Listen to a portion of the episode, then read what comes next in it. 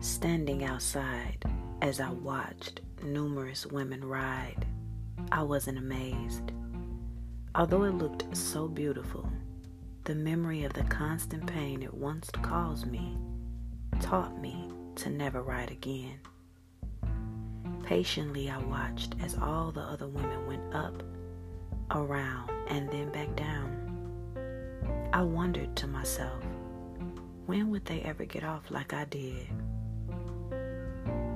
They enjoyed it so much that they never got off completely.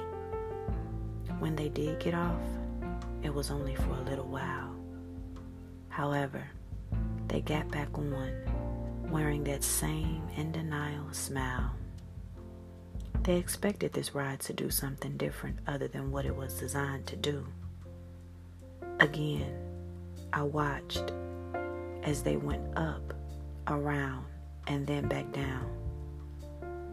I noticed as they went up, they were happy. As they went around, they complained about many of the same things.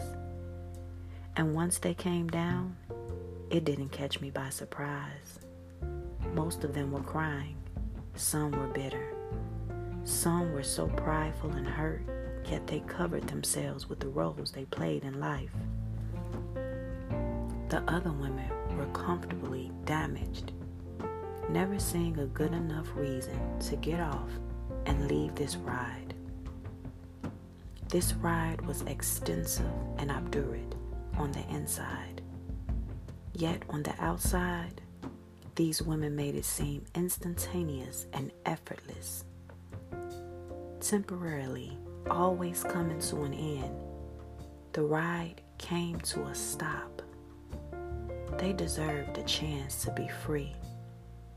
So I decided to ask them to join me as I walk redeemed through the amusement park. Blinded by the Ferris wheel, they all rejected my invitation and remained on a standstill. Before leaving, I watched once more as they went up, around, and then back down. Who would ever guess that this ride was a silent, addictive, inside killer, deceiving many women and robbing them of their value.